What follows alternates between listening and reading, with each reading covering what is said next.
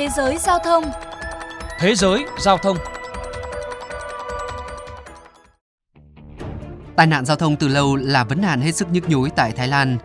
Tổ chức Y tế Thế giới WHO ước tính mỗi năm Thái Lan có tới hơn 22.000 người thiệt mạng vì tai nạn giao thông đường bộ, một trong những tỷ lệ tử vong cao nhất thế giới. Điều này cũng khiến cho những con đường của xứ sở Chùa Vàng trở thành nơi chết chóc nhất Đông Nam Á ở khía cạnh giao thông. Phóng viên Siobhan Robin của kênh tin tức Sky News thông tin.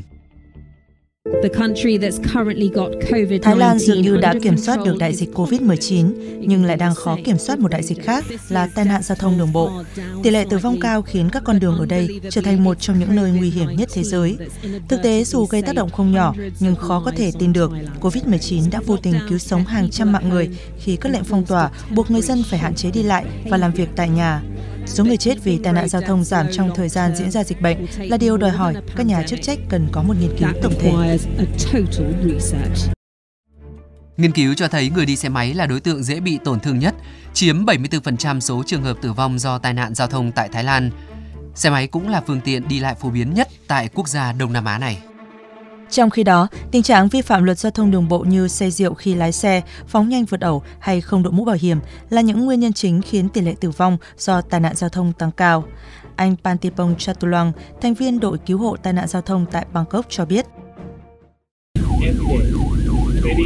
Mỗi ngày, thậm chí mỗi giờ, chúng tôi đều gặp những trường hợp chấn thương do tai nạn giao thông. Đó thường là những người say xỉn hay lái xe mà không đội mũ bảo hiểm.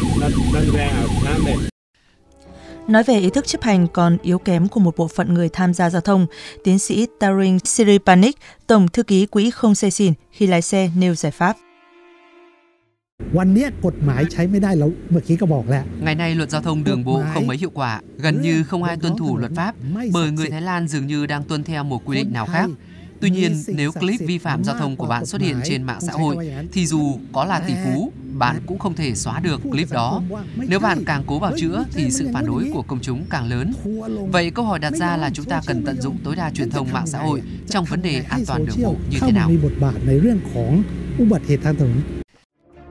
Cùng chung với quan điểm trên, cảnh sát Thái Lan mới đây đề xuất sẽ trao giải thưởng tiền mặt trị giá 10.000 bạt, gần 7 triệu đồng cho những ai chia sẻ clip hay nhất về các trường hợp vi phạm giao thông. Cụ thể, nhà chức trách đề nghị người dân cung cấp video ghi lại những hành vi vi phạm giao thông nghiêm trọng, sau đó chọn ra 7 clip xuất sắc nhất để trao giải. Ông Kitty Prabhas, tư lệnh Cảnh sát quốc gia Thái Lan chia sẻ. Sẽ có hơn 7 triệu phương tiện đi lại trên đường trong dịp năm mới. Chiến dịch của chúng tôi nhằm mục đích nâng cao nhận thức về an toàn đường bộ và giảm số vụ tai nạn giao thông. Dù thông báo của cảnh sát Thái Lan nhấn mạnh việc thưởng nóng sẽ thúc đẩy hoạt động an toàn giao thông đường bộ, tuy nhiên không ít ý kiến cho rằng điều này có thể khuyến khích mọi người thực hiện các hành vi nguy hiểm hoặc quay phim trong khi lái xe. Ông Philip Jordan, kỹ sư an toàn đường bộ quốc tế từ Australia nhận định. Theo những gì tôi biết, hình thức thực hiện chiến dịch này có độ rủi ro cao. Nếu trao thưởng cho những video ghi lại hành vi giao thông xấu, kém hoặc không an toàn, nó có thể khuyến khích các tài xế dàn cảnh vi phạm để quay phim. Hiện ý tưởng trao giải thưởng tiền mặt cho video ghi lại hành vi vi phạm của cảnh sát Thái Lan đang gây ra một cơn bão tranh luận trên mạng. Chỉ có ở Thái Lan mới có cuộc thi kỳ lạ như vậy và điều đặc biệt của cuộc thi này là có cảnh sát làm giám khảo. Một người dùng Twitter viết, trong khi trên Facebook một người khác gọi đó là ý tưởng ngu ngốc.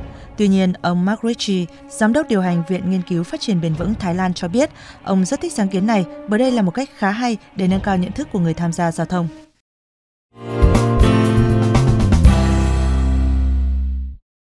Quý vị và các bạn thính giả thân mến, trở lại với câu chuyện tại Việt Nam. Nếu đề xuất của Cục Cảnh sát Giao thông được thông qua, người dân gửi những đoạn video ngắn ghi lại vi phạm giao thông cho Cảnh sát Giao thông sẽ được nhà nước trả tiền. Cục Cảnh sát Giao thông cho biết người dân có thể gửi clip tự quay hay từ camera hành trình trên xe tới Bộ Công an. Đơn vị chức năng sẽ có cổng thông tin tiếp nhận toàn bộ các dữ liệu này để xử lý, xác minh bằng phần mềm, xem clip có cắt ghép hoặc chỉnh sửa hay không. Cục Cảnh sát Giao thông cho rằng điều này sẽ góp phần làm tăng tính minh bạch khi xử lý những tình huống vi phạm pháp luật, nâng cao ý thức của người dân khi tham gia giao thông. Chuyên mục Thế giới Giao thông hôm nay xin được khép lại tại đây. Thân ái, chào tạm biệt.